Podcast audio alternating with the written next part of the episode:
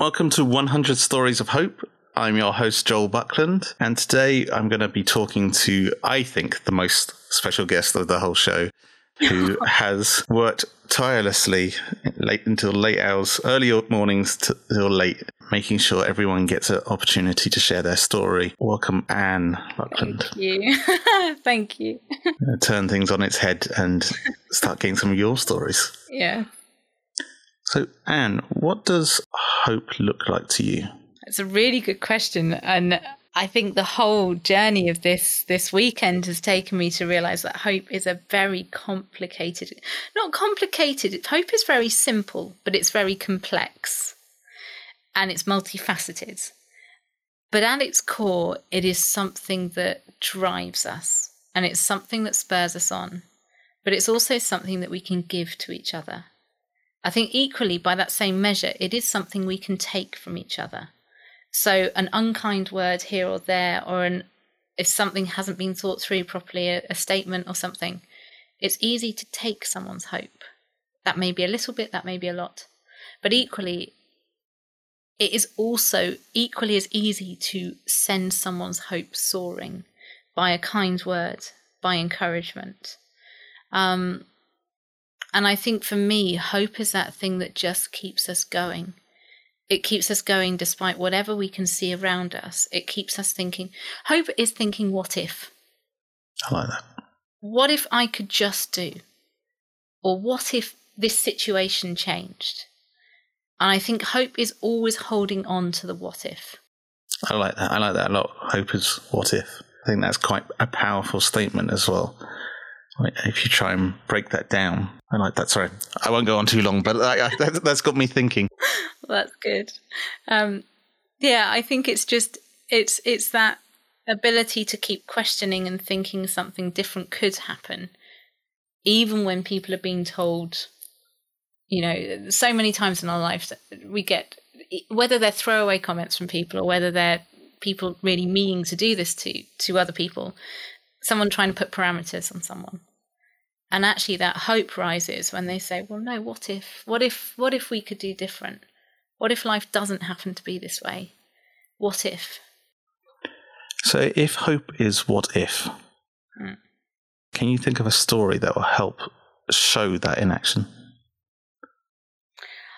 I think for that story i have to turn the mirror back onto myself. And i think I so I grew up hearing stories of Corrie Ten Boom, of Brother Andrew, of and actually Christian and secular. I know we've we've talked a lot in the faith arena in this series, but we've also talked a lot in the secular. And I wanted that to be deliberately so. Some people get their hope from faith, but others get their hope in other areas. And I think we need to understand all people to really understand how multifaceted hope is. Um, but I got a lot of strength from reading stories about people who thought, what if? Corrie Ten Boom looked at the plight of the Jews as the Second World War was kicking off, and she said, What if we could save them? She couldn't save all of them, but what if she could save the ones in front of her? And Brother Andrew, when the Eastern Bloc went up, thought, What if we could get Bibles in there? And I think for me, I am one of life's people that thinks, what if? What if we can? what if we could do a hundred podcasts in a weekend that explores hope? you know. Just that little idea that but what if and I, I think that drove me on A to start a career in TV thinking, what if? But the story that really I want to speak about is us setting up a business of We Do Stories. And it came out of a desire to want to use my skills for good it came out of a desire to know that communication is powerful. Lots of people are very good at communication, but there are equally lots of people who have fantastic stories to tell who aren't so good at communication. And what if I could use my skills to help pull out those stories?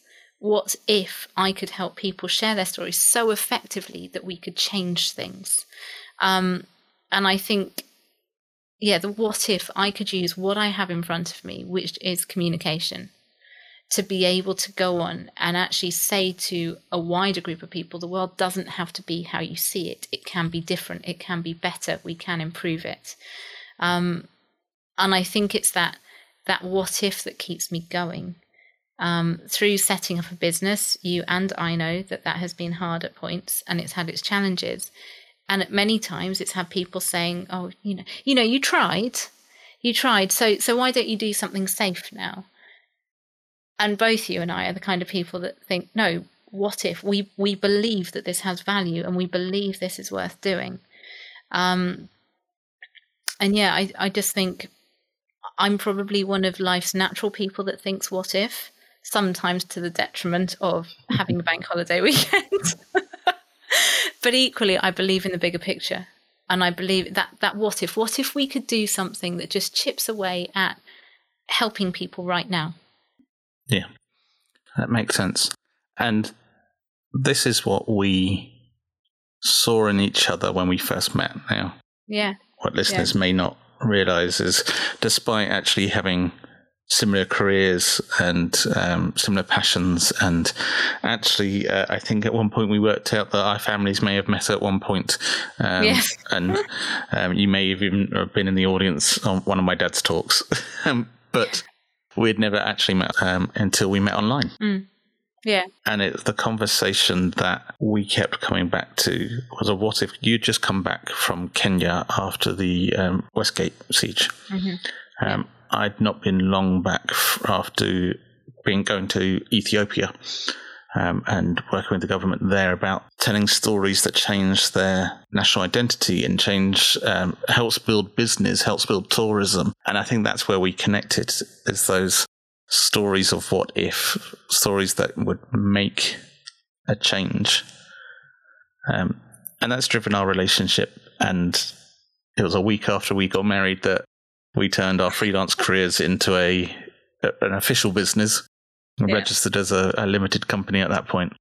Uh, the brand had been going, but the the company got registered then.